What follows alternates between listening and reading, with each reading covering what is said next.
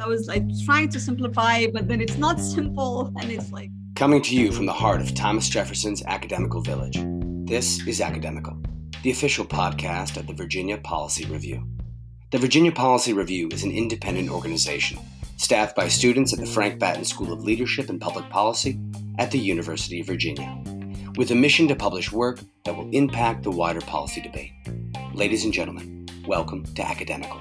Welcome in. My name is Sean Belowski, and I am a second year MPP student. I'm really excited about this week's episode for a few reasons. First, it deals with foreign policy, which is something we have not tackled yet this year on Academical. Second, my co host is Morgan Bedford, who is also a second year MPP student. Morgan is an amazing and brilliant person who I'm really thankful to have gotten to know these past couple years. Last, we're going to talk about an incredibly timely topic. Morgan has worked for the U.S. Embassy in Yemen, and it's become clear that the conflict in Yemen will be an early foreign policy focus for the Biden administration. So Morgan invited on Nadwa Al Dawsari to talk about what's going on in Yemen. Nadwa is a non resident fellow at the Middle East Institute, and she is a Yemeni American who still has family back in Yemen. She has over 20 years of field experience and spends her time and effort trying to influence policy towards Yemen. We spoke with Nadwa last week prior to some significant movement from the Biden administration. Biden announced he was ending U.S. support for Saudi Arabia's efforts in Yemen, and the State Department on Friday just said it was lifting a terrorist designation the Trump administration placed on the Houthis. We spoke with Nadwa about these topics on lifting the terrorist designation while the Biden administration believes that this designation would end up hurting more civilians rather than the Houthis. Nadwa isn't so sure that the Biden administration's reversal was the right move, which she explains in our conversation. This is a really complex problem that's difficult to explain in one podcast episode. Our hope is that this episode can serve as an overview of the situation and gives our listeners an incredible perspective from someone who is as invested as anyone for a lasting, peaceful solution in Yemen. So let's get to it and let's meet Morgan so Morgan, we're talking, and it is Tuesday, the first the the first Tuesday of the first week of class for the spring semester. How are how are you feeling as we begin the spring semester?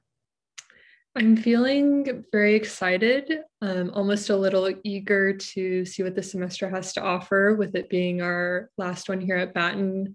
Um, it's been great to start meeting up with friends for a, a socially distanced coffee and enjoy the snow and overall just um, very refreshing to be back and uh, really see everything come full circle in terms of our our Batten life. I've seen a lot of folks who um, on social media and whatnot, a lot of our classmates who are saying, "Oh, it's um, my last first day of school," and I, I want to warn folks that uh, this is now my third last first day of school. So you never know what what's what uh, what the future holds. Yeah, no, absolutely. well, it, it's funny, Morgan, you say that we've come full full full circle because I think you were the um, the person in our cohort, uh, the first person that I had like a meaningful interaction with, and it was when we were uh, walking to get our ID cards to O Hill, and um, learned about your background and how you went to Pepperdine, ran track there. You're from Northern Virginia, and so you went to school all the way uh, across the country. And I'm just kind of curious if you can um, if you can elaborate on on what it was that that brought you to Batten in the first place. Yeah, absolutely. I, I was remembering our, our walk over to O Hill the other day too. Um, I think I was drawn to Batten for for several reasons. One being um, I attended Pepperdine for undergrad, and Pepperdine's mission is purpose, service, and leadership. And I really am drawn to those pillars in both my personal and professional life and within the Batten curriculum and in the environment. I saw very strong parallels. And so I wanted to continue being part of a, a community that's not only focused on creating you know good and productive policy but also serving our communities in any way that we can um, so that was one of the main reasons. Um, I think the opportunity to learn at this university with brilliant minds kind of at every corner was also very intriguing. And I was also just drawn to come back to the East Coast. Um, I'd love to uh, stay here for a while, uh, work in DC, and, and, be closer to family. So it would kind of fit all of those um, those boxes. What um, I guess two questions here when and uh, when did you first get kind of drawn to foreign policy issues and and um, and what about it kind of kind of drew you to foreign policy yeah um, that's a great question for as long as I can remember, I wanted to be a journalist growing up. And I went back and forth between ESPN or the Today Show, uh, kind of in the different types of news that I would cover. And I had the opportunity to intern in Senator Kaine's office while I was in high school. And it was in 2015, and uh, the Iran nuclear deal was a big topic. The Syrian civil war was a big topic. And I think it all kind of clicked when I was in his office. Like, oh, there's this whole world of foreign policy, of, of foreign affairs, and there's so much happening. Like, there's something happening every waking minute. And I found that very intriguing. Um, and I began to see different connect, like the different similar, or not different similarities, similarities between being a journalist and being a diplomat. And that there's this very deep desire and um, a deep dr- uh, drive to not only explore the world, but to share those experiences um, and to share the truth. And I think both careers foster um, a very deep sense of curiosity.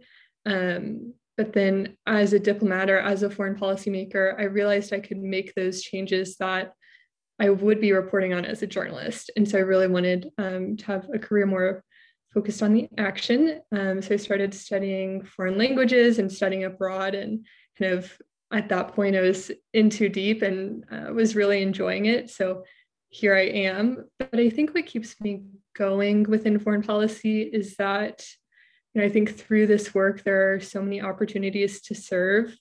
Um, I think whether that's using the different tools that the US has to support legislation to protect women and girls from gender based violence or facilitating the distribution of humanitarian aid or even protecting our country from a nuclear uh, war. Um, among so many other things, I see that as an act of service and contributing to making not only the US, but our global community a little bit safer um, and a little bit more secure than when I found it. I think that's really really fascinating about you know you mentioned those um, the similarities between a diplomat and a journalist and the skill sets and I, think that's I think that's so spot on and I think that the skill sets um, needed to be a good journalist or a good diplomat are are so translatable to um, to really anything you want to go into from a professional standpoint. And I think that's that's very well put, right? If you're a, a journalist, you're holding power to account, whereas if you're actually in the machine, then you you can you're basically doing the same thing, right? You're getting all that information, but then using it to to um, you know it's actionable intelligence right as opposed to just having to report on it i think that is um that's really fascinating well h- how did you come um and so you have um, you focused on the uh, the conflict in Yemen, and you've done some work with the U.S. Embassy in Yemen. And I'm curious, how did that how did that come about? Yeah, so I began my internship with the U.S. Embassy in Yemen virtually. Um, to, to preface, uh, through the Virtual Student Foreign Service Program, which is run by the U.S. government. It's a phenomenal program um, that covers both foreign and domestic um, opportunities and I had previous experience working in the humanitarian assistance, um, conflict management space, and I'd studied a little bit of Arabic. Um, so I saw this opportunity and was like, yes, of, yes, of course, this sounds wonderful.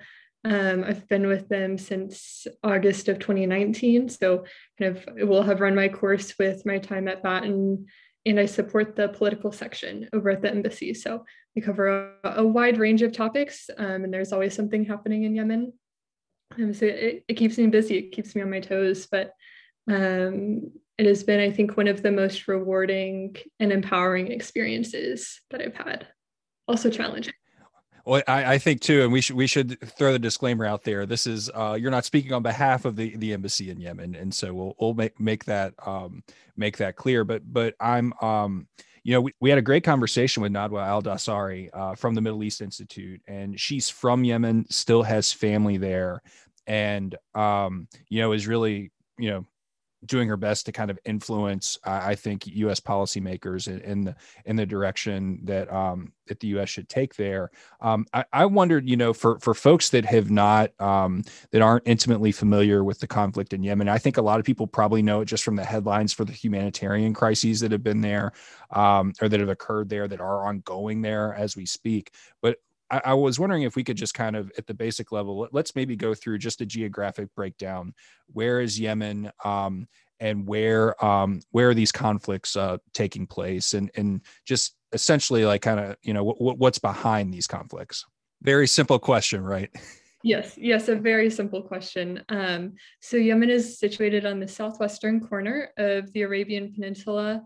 It borders saudi arabia to its north and oman to its east um, it has access to the Red Sea, which leads up to the Suez Canal and, and Mediterranean. So, um, kind of a very geographically strategic point from, from a maritime and, and trade perspective. Um, and then it's and, and across that strait is the Horn of Africa, um, which comes into play with migrants wanting to move through Yemen and up to, and up to Saudi Arabia. So that's an important aspect. Um, there are five areas under dispute that I point to uh, for new Yemen watchers. The first is Hodeidah, which is on the western coast and has port access. Um, I think the the war in Yemen is a war over money and power, and so all of these five different areas that I'll uh, be briefly uh, describing uh, really go into that uh, power and money dynamic. So there's Hodeidah. Um, the next that I point to is Marib, which is in central Yemen. Um, it's known to be the last stronghold of the Republic of Yemen government, so it's important in terms of the, the conflict between the government and the Houthis. Um, the next area that I point to is Al Baida, which is a, just a little bit south of Marib. That's primarily where Al Qaeda in the Arabian Peninsula and the Islamic State in Yemen operate, although not as significant now um, but that's that's where they operate. And so CT watchers will want to look there. The fourth area that I point to is Aden and the eastern governorate next to it, Abyan. Aden is the interim capital of Yemen. Um, the government recently returned there in December of 2020. And um, it is important because it's interim capital, and also there are tensions between the ROIG and the Southern Transitional Council there, which I'll go into in a little bit. Um, and then the last area that I point to as a, um, an important glimpse into the struggle between regional powers and local political powers is the island of Socotra. Um, it's located kind of in the uh, south of, of Al Mahra and Hadramaut, um, but it, it's geographically distant because it's an island. Um, but I think the local politics are very interesting. Um, I think at the same time, it's I think a little bit easier to understand the areas under dispute if we look at the major um, actors involved in the conflict.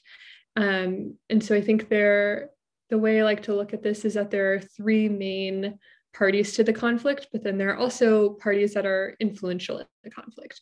The three main parties involved in the conflict are the Houthis, the Republic of Yemen government, and the Southern Transitional Council. The Houthis are a Zaidi Shia military organization. They originate from northern Yemen, which is very mountainous. Um, it's land of the coffee, um, but they um, oversee most of the mountainous and northwestern part of, of Yemen. They do receive some support from Iran, from various intelligence sources. Um, so recently, I've seen kind of the Iran angle on, on the Yemen conflict, and that's where that comes in. The next is the Republic of Yemen government, which is currently led by President Hadi and Prime Minister Ma'in Abdul Malik. Um, they're, they have been in Riyadh, Saudi Arabia in exile for the past couple of years, but have recently returned to Aden, uh, which leads me into the third uh, major party to the conflict, which is the Southern Transitional Council. Um, Yemen before 1990 was two separate states. There was North Yemen and South Yemen. Um, and the Southern movement within Yemen is advocating for secession. And so the Southern Transitional Council is the, the loudest, the most prominent, the one with military um, forces and political forces as well.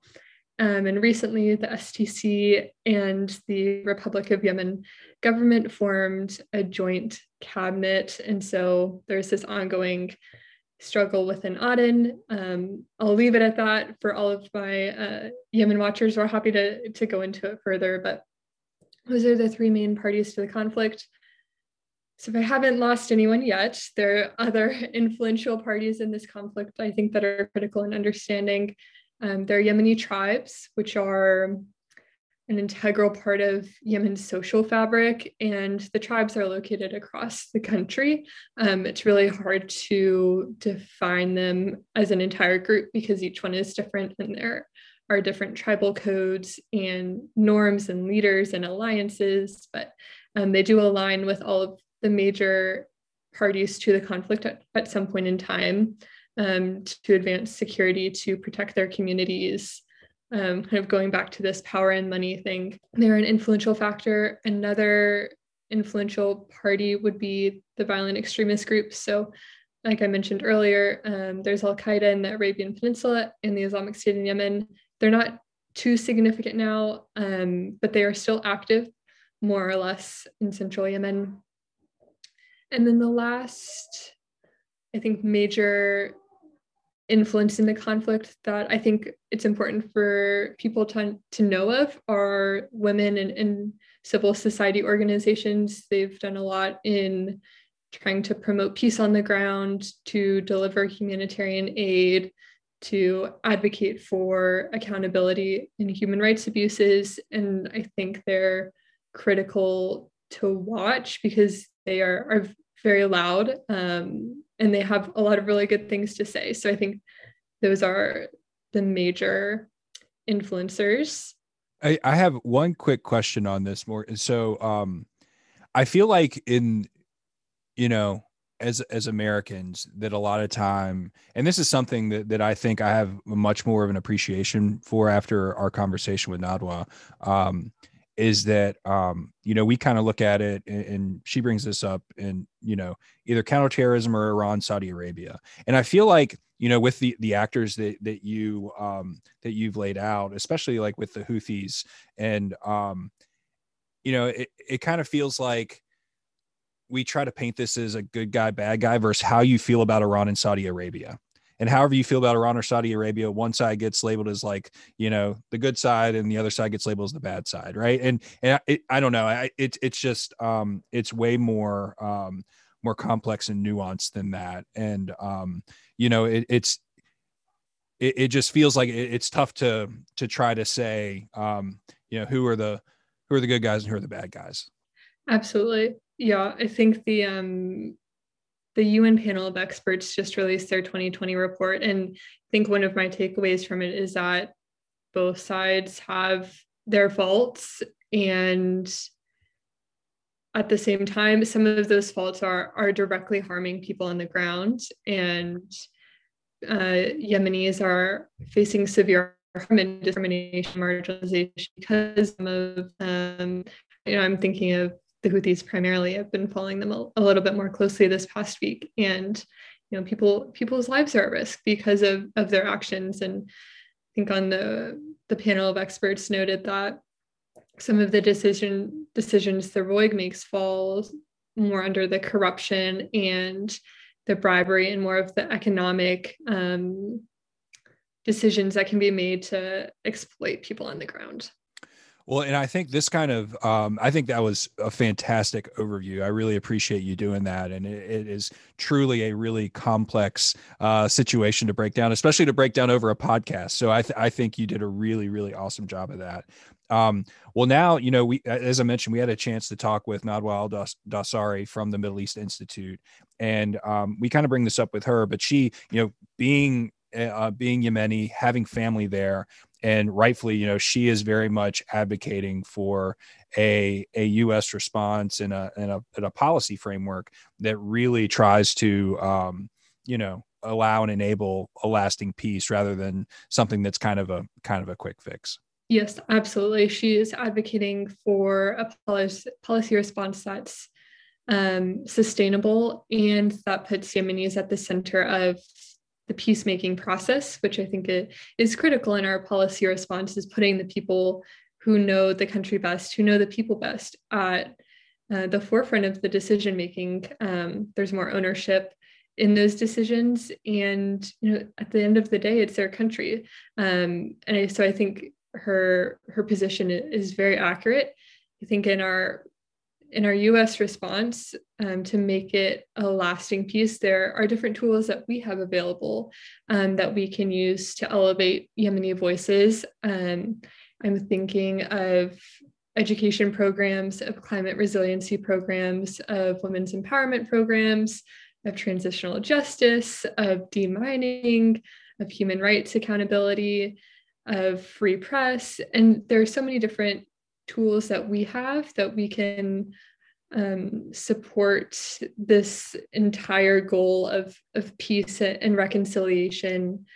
But at the same time, these programs allow for Yemenis to be at the center of the decisions and it allows us to amplify their voices and to show that there's really a new a new way perhaps that US policy can begin to respond to some of these conflicts. Um, I think in Yemen, there are so many different options in which this new administration, um, using its momentum to create a lasting peace, um, can really chart forward a different path and how that looks. Um, you know, I think clearly easier said than done. Um, I'm definitely more of an optimist um, in these types of situations. But I think there are some really cool tools at our disposal that we have available, but only if Yemenis on the ground want that want that support and want that help. Well, Morgan, thank you again so much for setting this up. I learned a ton with our um, just from our conversation just now, and also our conversation we had with uh, with Nadwa. And so, without further ado, here is our conversation with Nadwa Al Dawsari from the Middle East Institute. Well, Nadwa, again, thank you so much for for taking the time, and and I know that this is a um, you know a lot's gone on in the last few months uh, within Yemen domestically. Obviously, there's a, a new presidential uh, administration that's coming in, in in the last week, and and so I'm just kind of curious with everything that's gone on, and and with the the change in U.S. in um, U.S. administration, you know, just simply how how are you feeling? Um, I feel a little concerned because the Trump administration um, gave the Saudis and the Emiratis a kind of free hand in Yemen um, and conditional support. And that caused the conflict to become even more complicated than it was um, because the Trump administ- administration looked at Yemen from uh, an Iran lens. My concern is that the Biden administration, uh, giving the statements that President Biden and you know people close to him um, gave on Yemen over the past months, and on, on also the you know support to the Saudi. My concern is that the Biden administration will look at Yemen from a Saudi lens. So, in other words, will put pressure on the Saudi, which is needed, of course, but without also keeping in mind that the Iranian threat through the Houthis in Yemen is also real, not only to the region, but to, to the Yemenis as well. So um, I'm hoping that the Biden administration will, will be more balanced, will uh, try to understand the nature of the conflict in Yemen, the regional dynamics, but also the local dynamics, because the conflict in Yemen started as a, as a local conflict before all these you know regional actors got involved. Um, I thought that the the Biden administration uh, decision kind of put the um, the Houthi designation as a terrorist group on hold was a smart one because it gives the administration time to look at the decision and uh, study the impact of the decision before you know before uh, before I guess, before they make a, a final word on it. So, um, so I'm I'm concerned. I'm a bit hopeful. Um, it's always it's always a concern with us Yemenis what the US administration will do, all the administrations, because they've always looked at Yemen from either regional lens or counterterrorism lens. And I just hope that the Biden will Biden administration will try to talk to more Yemenis, um, more Yemeni parties to try to understand the, the conflict, um, you know, from a local perspective, and then decide what kind of approach it will take to help resolve it. Thank you. I think you touched on some very critical points that I hope that we can dive deeper in kind of throughout our, our conversation. I'm wondering for our listeners who are just tuning in and this is the first time they're hearing about Yemen, how do you, as a Yemeni scholar, explain the situation um, in Yemen and how has it evolved over the past 10 years, even the past year? Well, um, it's always tough for me to sim- to try to simplify the Yemen conflict. I, I try and then I end up, you know, giving a lot of details. So I will try. Um, so the conflict in Yemen is the result of like decades of political marginalization and grievances that unfortunately in when the arab spring happened in 2011 um, and the youth took to the street demanding the removal of the government of uh, or the removal of the former president Ali Abdullah Saleh and demanding reform, that was a moment where a, a good change could have happened. But what happened was that the Saudis and the UN and the international community, including the US, the US ambassador himself was very involved in this, intervened and brokered a political settlement between Saleh and his uh, opponents. Uh, his opponents have, in fact, hijacked the youth revolution, the youth uprising. And then we ended up with a political settlement between the, the political elite who are all corrupt. Um, and the grievances remained unaddressed. Um, Saleh was removed from power, but he resented that and he, in order to um, undermine the transition process post his removal, he allied with the Houthis. So the Houthis are a Zaydi Shia rebel who have fought the government uh, between 2004 and 2010, so a year before the youth uprising. Um, so technically, Saleh and the Houthis are enemies, but Saleh allied with the Houthis to take revenge from his opponents who are now the key players in the in the new government um, post 2011. Um, and so Saleh was removed from power, but he also had he remained in control of most of the armed forces and the weapons, and that helped him. Um, so with support from Saleh, the Houthis managed to descend from the north and storm different cities and eventually capture the capital city of Sana'a in 2014, September 2014, um, and then expand throughout the country. And then the Saudi, the Saudi, the Saudis formed a coalition and they intervened in March 2015 because they feared that um, Houthis being allied with Iran and backed by Iran they feared that they will take over Yemen, and they have taken over Yemen by then, um, and pose a direct threat to their stability, to their security. Um, Saudis have always considered Yemen as a as its own backyard, unfortunately. Um, and so the war started 2014 uh, escalated in 2015 when the saudis and the emiratis intervened um, and since then, since then, what happened was that the Saudi-led coalition entered the war.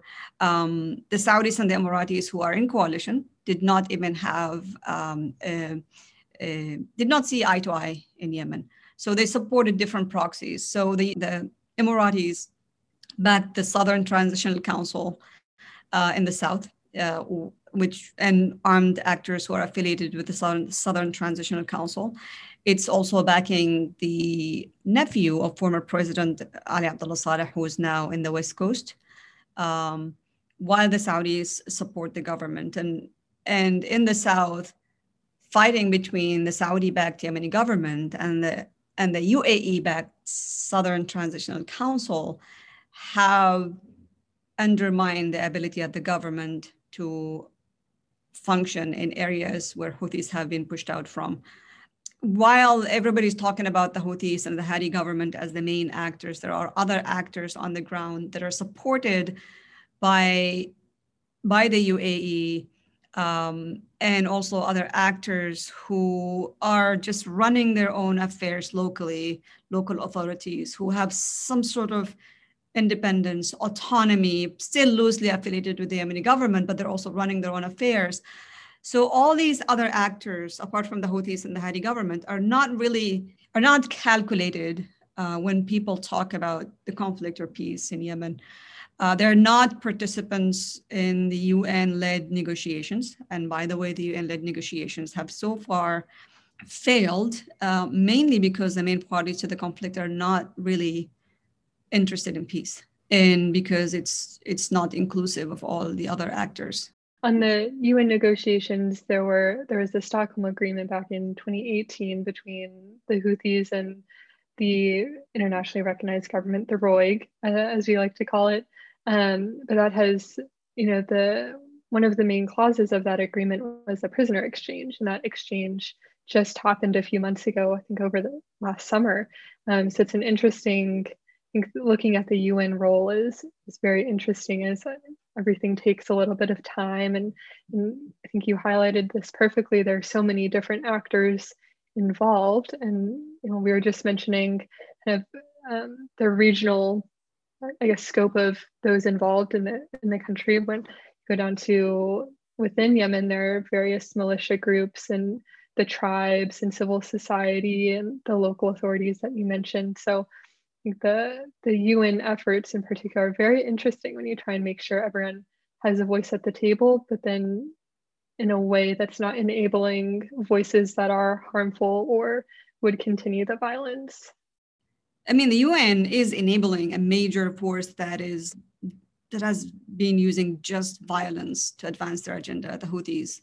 Um, the prisoner exchange happened uh, early, happened last last last year, and it's been actually in the works since 2016. It's not something. It was attached to the Stockholm Agreement, but it's been something that the the parties have been working on for years before then. The problem with the Stockholm Agreement is that it took off the military pressure on the Houthis. And without and I, I don't really blame the UN for not resolving Yemen conflict because it's it is beyond the UN to resolve Yemen conflict.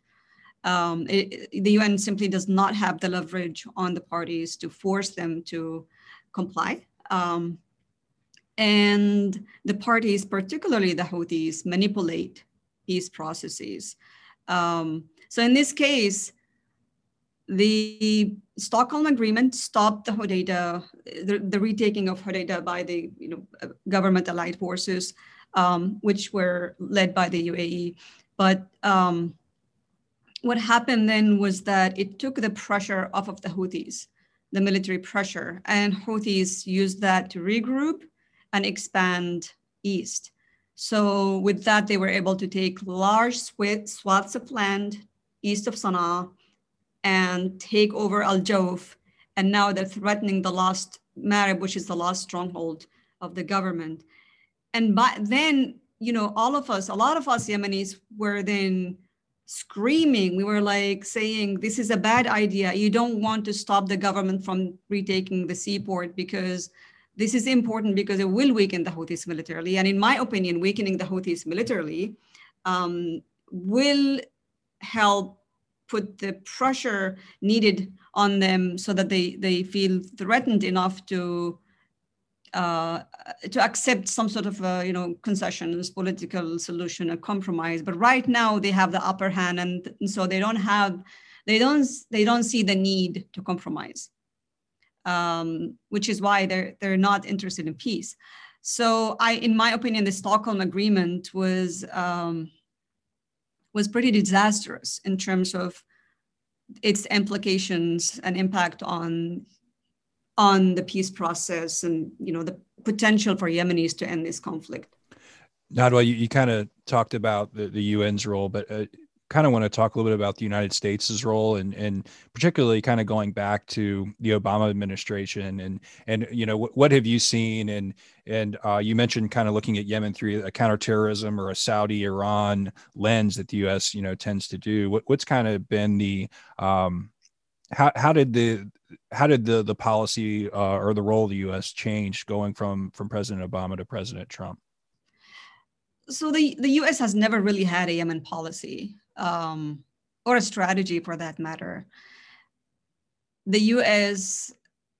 intervention in Yemen has always been um, to prevent terrorism uh, and terrorist groups, and so it was always designed through these lenses. Uh, lens. Um, I don't see much different between Obama and and um, and uh, uh, Trump, to be honest with you. In the case of Obama, Obama disengaged from the entire region, Yemen included, and he relied relied pretty much on drones. And I think in the case of Obama, Trump, there is one um, common common uh, you know uh, approach to Yemen, which is uh, outsourcing. Both have outsourced Yemen to the Saudis and uh, also outsourced Yemen to the Emiratis to counter terrorism. And I think that's a huge mistake because both parties, the Saudis and the Emiratis, um, have demonstrated lack of capability uh, and intention to stabilize Yemen and to fight terrorism. So I think it's important for the Biden administration to think of a Yemen policy and try to see Yemen from a, from a Yemen lens um, and design that by talking to Yemenis and Yemeni actors and Yemen experts rather than the Saudis or the Emiratis.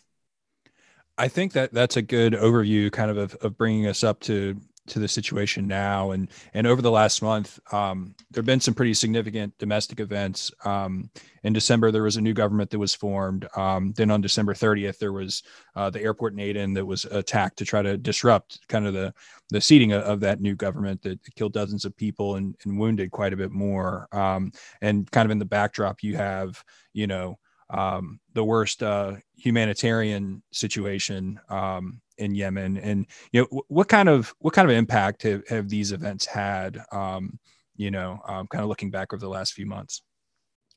I mean, the return of the government to, to Aden was a positive thing by itself, uh, but the government is in a very difficult position, um, mainly because it doesn't really have much power in the south, military power because the Southern Transitional Council and the armed uh, forces that are affiliated with the the, the STC, the Southern Transitional Council, control Aden and, and the surrounding area. Um, and the scenario where the government is kicked out of, of the South, it happened in August 2019. It could happen if the STC decides that it's not happy with what the government is doing. And recently, President Hadi issued um, some appointments. He made some. He appointed uh, some political leaders into positions, and the STC leaders uh, voiced their uh, discontent of the decisions and they threatened to withdraw from the Riyadh agreement as a result. So the government position is pretty shaky. It created some hope that the, that the government went back to Aden, but but but it's still its position is, is still pretty shaky, and I think it will continue to be the case. Another recent development within the Yemen US policy world has been the Houthi designation, which you mentioned a little bit earlier. Um, but I was wondering, kind of based on your experience and in your networks, how has the re- has the recent designation and then Biden, President Biden's subsequent kind of pause on the designation um, affected Yemenis on the ground, and how do you think the that the designation or even a reversal of the designation will impact the overall conflict with the Houthis? And was this even the right policy to, to put in place? Yeah, I was against the designation, not because Houthis are not terrorists, they are terrorists, but because I believe um, that the designation will not really impact the Houthis, but it will uh, it will hugely impact the humanitarian, the already very very um, bad humanitarian situation in Yemen, and basically put millions of Yemenis at risk of, of famine. Um, but the designation happened, and it's a reality now. Um, a lot of Yemenis, however, have celebrated the designation, and that is mainly the millions of Yemenis who have suffered directly or indirectly from the cruelty of the Houthis. These are people who have lost loved ones, um, you know, uh, or their homes were blown up by the Houthis, or uh, Houthis killed or disappeared or tortured to death, or um, you name it, you know, brutally uh, affected them or or their loved ones um, or their areas. So in terms of do Houthis deserve to be designation designated, I think they do. But then again, it's it's not going to impact the Houthis much, uh, at least not immediately. At the same time, you know, the cost would be extremely high on Yemenis, um, on ordinary Yemenis. Now, reversing the decision will also be problematic because it will send a signal to the Houthis that the Biden administration backs them and supports them. And certainly that's how the Houthis will sell it. They will sell it to their to the people that, well, the, the US government have succumbed to our demands. Um, so I think the Biden administration need to exercise caution um, in how they deal with with the review um, they don't want Yemenis to feel that the Biden administration um, is blessing Houthis brutality and that Houthis, and that's how Houthis will feel. Houthis will feel that they can continue to um, terrorize Yemenis with impunity. So it, it's very delicate. Uh, you know, while you have to consider the humanitarian impact of the designation, you also have to consider how it will be perceived by the Houthis. It will embolden them. It will encourage them. So it's a, it's a moral dilemma, and I don't know what the answer is to be honest with you. But I think I think that's something for the administration to think about. On that note, I think your inclusion of the humanitarian aid situation is, is critical to understanding the entirety of the designation because about 70% of Yemenis live under Houthi control, kind of give or take a few. Um, so it, it affects a lot of people on the ground. Um, and another thing I think is really interesting is that the Houthis seems like have this divine sense of leadership and, and rule that they've been called um, to rule Yemen from this divine power. How do you see that playing out, particularly with the designation and, and then their response to that? Well, you know, I mean, Houthis do feel that they have a divine right to rule, and that's in their in their manifesto. It's available. The translation of it is available. They believe that the descendants of the prophet, where you know the leader of the of the group now come from, um, are the eligible rulers of the Muslim world. They're not going to give up to give up their their violent means. Um, it's it's something that's inherited in the way they've they've evolved and in the way they have interacted with pretty much everybody uh, across the board since 2004. Um, they are a violent group. They don't believe in negotiations. Um, so the humanitarian situation is really something very delicate. And the problem is that everybody's talking about access of humanitarian assistance. And the problem is that Houthis steal most of the humanitarian assistance that goes to the north. Yemenis really rely on the private sector more than the humanitarian assistance. And so how you know, in the light of the designation, what can the Biden administration do to, you know, to keep the economy at least afloat? You know, I don't know. I am not an expert in this, um, but without access to the private sector, which will be severely uh, limited as a result of the designation, um, a lot of Yemenis, millions of Yemenis will be impacted. yeah, I think the economy is also another kind of um, spin, I guess, in this whole designation policy conversation is, you know, the Yemeni economy was already already very in a precarious state before the designation, and with the designation and the lim- limiting of funds and the limited currency reserves, it really just creates this whole a whole nother um, conflict or, or dispute within itself too. Um, but I think having have absorb some of the more recent events in Yemen, and I feel like these are just really touching the surface of what's happening. Um, you know, there's so much happening on a day-to-day basis in the south and the north, on the coast. Um, but I think moving forward, I think there's a real need to, and as you've mentioned, define U.S. Yemen policy you know, from country to country. Um, it, it, for decades, two decades at least, has been so focused on either counterterrorism or the coalition. So I'm wondering um, if you were, you know, if you were President Biden or if you were advising President Biden and you could set US policy um, in Yemen, kind of what would your approach be to the conflict? What are the things that you would consider and if how should policymakers now be thinking about the conflict? Um, I would first advise the Biden administration to um, to create a Yemen policy.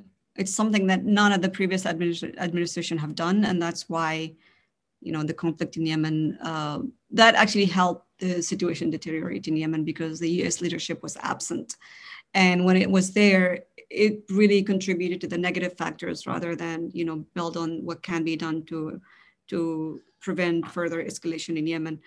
I, I would advise the president, uh, President Biden to understand that Yemen is very important because if Yemen descends into, chaos, then you have um, the international passage uh, threatened, you have the region threatened, um, and you have uh, 20 something million Yemenis who will be vulnerable to engaging with um, extremist groups. Um, and I'm not just saying Al Qaeda or ISIS. I mean, Houthis are an extremist group too, and their their slogan is "Death to America," and they do mean it. It's not just a slogan. Um, it's only now that they're busy with their with their you know with the fighting inside Yemen and also with the Saudis. Um, so that's one thing. The, the second thing is that I will I will tell President Biden to um, not support the current peace negotiations unconditionally. Um, the, the current peace negotiations basically are between the Houthis and the Hadi government, and, and both do not represent Yemenis. Um, and a political settlement between the two will uh, will marginalize most other Yemeni groups, and that will basically exacerbate grievances, create grievances, and uh, you know set Yemen for even um, more intense cycles of conflict in the future.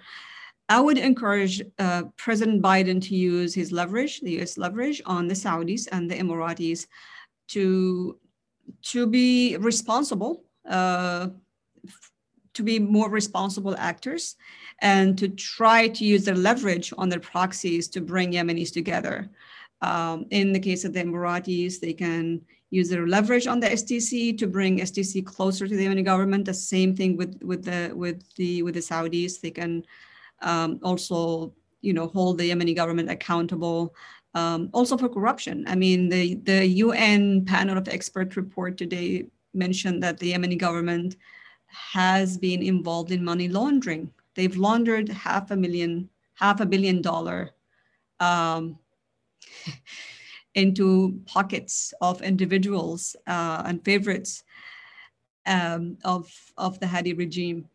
So I would I would encourage the, the the Biden administration to have a serious chat with the Saudis and the Emiratis to come up with concrete steps to end the war in Yemen and bring in different actors together. If the Saudis and the Emiratis work together, they can bring anti-Houthi forces together. And that politically speaking, that will unite the, the political force against the Houthis um, and help, you know, help improve the peace negotiations and kind of also prevent the further deterioration uh, of the conflict uh, be, that's happened because of the fighting between the anti-Houthi forces. So the most important part I want to mention to President Biden, and that's why I think he should talk to as many Yemenis as possible, uh, not necessarily representatives of Hadi and, and the Houthis, but also other actors uh, in Yemen, in areas that have emerged during the war as islands of stability. So we talk about the eastern part of Yemen, for example. We have Shabwa and Marib. These areas, by the way, they were part of the what Saleh called axis of evil. Um, they were named in the USAID strategy back in 2008. Um, I think the strategy was 2008, 2011, I can't remember. But anyway, in the strategy, those areas, there were concerns that those areas have become safe havens for uh, terrorists. Um, and they were marginalized, they lacked basic services. They were basically deserted areas. There were population, but there were no government and no services. And now, when you go to these areas, I mean, there the, the transformation that they've witnessed uh, is is incredible. Um, it, eh, they have functioning local authorities better than anywhere else in the world. They have civil society. They have security forces. Um, they have emerging local economy. They've hosted almost three to four million IDPs from other areas in the country. So they have huge potential. Um, and I think that's where the support needed because these islands of, of stability can help create demand for peace in the future. Um, and so I think some support needs to go there. Some the U.S. need to help improve governance and security and work with the local forces in these areas. And by the way, these are local authorities and they're part of, the, of the Yemeni government. They, but they're, they are autonomous because they're, they run their own affairs without the need from the government to be involved uh, much. I was just going to ask Nadwa, you know, kind of reading your your commentary, you know, since Biden uh, was elected, um, and and even you know, kind of your commentary even on Twitter this week, it just it feels like that, um, you know, your concern is that you know Biden might look to try to put a band-aid on the problem and, and kind of call it a, a quick win and you know slap slap a piece you know a peace deal together. And it, it, just feels like you know what what you're advocating for is just a more comprehensive you know something that actually gets to the root of the problem and can be a sustainable um, agreement rather than than something that you know president biden could just say look there's peace you know let's uh you know give me a nobel prize. Exactly exactly exactly as you said it. Um and you, you know i i wouldn't blame biden much because this has been the discourse of the un of Western diplomats. Everybody has been so um, eager for uh, uh, for a political settlement between the Houthis and the Yemeni government to come out of the current uh, UN-led negotiations. And as Yemenis, we've been protesting against that. We've been saying that it's a political settlement that comes out of these negotiations will undermine peace, short and long term. It's not going to work. Um, and it's funny because uh, it's like the narrative that's dominant out there. And even most yemeni watchers i don't know whether it's out of like lack of understanding of yemen or because they just like to fit in the mainstream narrative and tell decision makers what they want to hear rather than you know what they want what, what they need to to hear. Um, they've been also advocating the same thing. I mean, with the exception of, of a few uh, that have actually dived into the conflict in Yemen and identified the different dynamics and the different actors and said, no, the current negotiations as they are, they're not going to work. Um, so there's an overwhelming narrative, an overwhelming um, discourse there that well, the Biden administration need to end the war in Yemen. That's another term, end the war, by kind of forcing the Saudis to force Hadi government to accept the Houthis into a political settlement. Um, but uh, if that happens, it's not going to bring peace. It's going to reward Houthi violence. And from our experience with Houthis, every time they agree to a settlement with anybody and even sign agreement, they take that as an opportunity to regroup and expand militarily. So, so I think um, I agree with you, and you know you you've said it right. Biden needs to think about the long term um, and not think about a quick uh, a quick gain. And my concern is that you know President Biden is faced with a lot of challenges in the Middle East. I mean, the Iran um, the Iran file is very complex, and not selling arms to the Saudis also can be a good thing, but I don't think that the US can afford to not sell arms to the Saudis, you know, for a long time.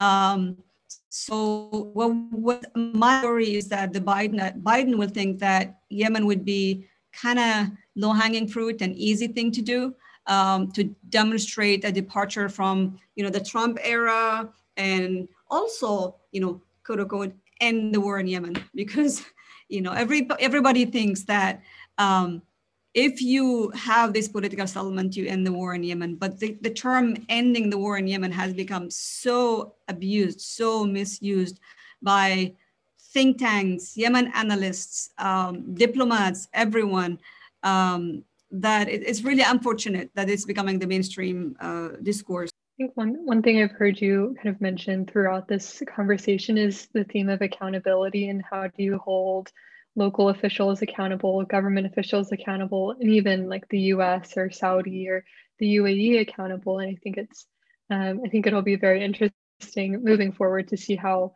accountability, which can be such a vague and kind of very fluffy word, come um, into into reality. Um, and I hope that for uh, Yemenis on the ground who are who are suffering daily because of various decisions by by a number of people I'm curious too. I think one thing I find really interesting about Yemen is um, its origins of coffee. I'm a huge coffee drinker, um, so I find I have an admiration for that. Um, but then also the tribes um, and also the role of women in society. And I think um, kind of with the whole with our climate crisis that, we that we have going on in the Biden administration's um, priority of tackling the climate crisis, I feel like Yemen um, fits into that somehow of, of, receiving support if, if they need it for tackling kind of water shortages or um, learning how to um, grow and harvest different crops in, new types of environment with the, the changing climate. Um, but then I think also the role of the tribes is really interesting in terms of understanding um, not only the conflict, but how to move forward and make peace. I was wondering for our listeners if you could briefly describe the role of the tribes in Yemen, noting that kind of like everything with Yemen, it's very complex and the details are, are very important. But I was wondering if you could just briefly kind of go over that and how the Biden administration could incorporate them into its policies. Uh, sure. Um, well, first of all, you'd be disappointed to know that I'm not a coffee drinker. so in Yemen, we also drink the shell of the coffee. Oh, interesting. The outside shell, yeah, that's that's actually what we call uh, gahwa or, or coffee in Yemen, and it's delicious. It has tons of um, of uh, nu- nutrients, nutrients, but also with much less caffeine than coffee. And uh, I drink that once in a while, but I'm I'm pretty much a tea drinker. Um, with the tribes, I tribes are a very important actor in Yemen. One thing I want to say is that par- tribes are part of the Yemeni society and they're also part of the kind of political, economic fabric of, of, of Yemen. Um, and tribes have been largely uh, a positive actor in, in Yemen conflict. One thing about the tribes is that they have their own inherited conflict resolution system. They resolve a lot of conflict. They've always resolved a lot of conflict amongst them um, using traditional conflict resolution systems and I think that's what helped Yemen. I mean, Yemen has always been a fragile state, a country that has basically it ticks all the marks of a failed state, but pretty much everywhere you go in Yemen, with the exception of front lines, is kind of safe. Uh, the crime level is not really high, especially in rural areas, and that's because of the tribes. They have very sophisticated system to fight crime, uh, maintain security, and resolve conflicts and also put um, uh, and also um, prevent extremist groups from expanding. And that's something I discussed in my report uh, that was published a couple of years ago about the relationship between tribes and Al Qaeda. Um, and the tribes continue to be a, a, a really good uh, player. Uh, you talked about the prisoner exchanges.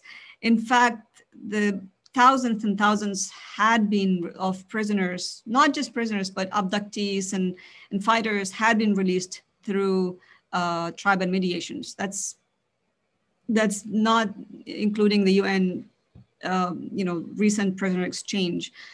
Um, but the tribes also are part again. As, this, as they're part of the society. Governors come from tribes. Um, local council members come from tribes, civil society members come from tribes. So they're, they're, they're already incorporated into Yemen's um, political and economic and, and, structures. So I, I, I, I don't recommend that the Biden administration incorporate the tribes into a policy or deals with the tribes directly. I've always thought that any outside actor should not deal with the tribes directly because that will upset their balance um, and kind of interfere with the way they they um, you know they function, which has been very good for the Yemeni society uh, because of the services they provide. But I would encourage Biden to again to look at the islands of stability and areas where you know where the tribes have helped local authorities and security actors to improve services and improve security. And that's what happened in, in Ma'arib and, and, and Shabwa. Everybody asked me, why do you think these areas have bloomed during the war? What are, what are the factors that help them bloom? And I think the tribal dimension has been one of the factors because the tribes did support the local authorities to, you know, to, um, to, um, to take the responsibility and provide services Thank you. Thank you. When I first heard of Yemeni tribes, um, I was I had a hard time differentiating, I guess, the role of tribes to the role of Native Americans or or indigenous peoples, kind of in the in North America and and and uh, really across the globe, and and they're very quite quite different. So thank you for kind of walking us through that. Yeah, because like in in America, so Native Americans, they're tribes, right? I mean, it's similar. Um, here you have all the Europeans who came and then the Europeans built the state. But in Yemen, everybody is a tribe. Saleh, the president of the republic, came, you know, came from a tribe. Most Yemeni officials came from tribes. I come from a tribe. So it really is, you know, Yemenis or most Yemenis, you know, one way or another, um, track their either now or track their roots to a certain tribe in Yemen. How has COVID, how, how has that kind of complicated things in, in, in Yemen? Honestly, uh, at the beginning, there were a lot of deaths, and then the situation improved over the summer. Um, it doesn't seem that COVID is a problem in Yemen, uh, as far as I know. And I, I don't know why, but Yemenis have never really followed any COVID prevention protocols. They didn't do lockdown, they didn't do social distancing. They just went about their business like COVID didn't exist. And a friend of mine, I, I can't say that because I'm not really a specialist in the area, but a friend of mine likes to think that um, Yemenis probably reached herd immunity. And maybe that's what happened because we don't see any reports of so many people dying as a result of COVID. Uh, not since last May. Hmm. Interesting. Well, um, this is the question we asked in all of our podcast episodes. What is a, a leadership lesson that you've learned that you wish someone would have told you as either an undergraduate or graduate student? I think a good leadership lesson is to listen and learn. I definitely grew intellectually and professionally by listening and learning. And I'm not saying I'm perfect, I'm not. I mean, there are times where I, I like to talk more than I listen, and I wish I, I didn't. Um, but to listen and to learn is is really core to any leadership. Um, and to empathize also. That'll do it for this week's episode. Thank you so much to Nadwa Al Dawsari from the Middle East Institute. Thank you to Morgan Bedford for putting this together. And thank you to Ben Feldman and Ben Teese for helping out with production. We will be back with another episode next week. Stay safe.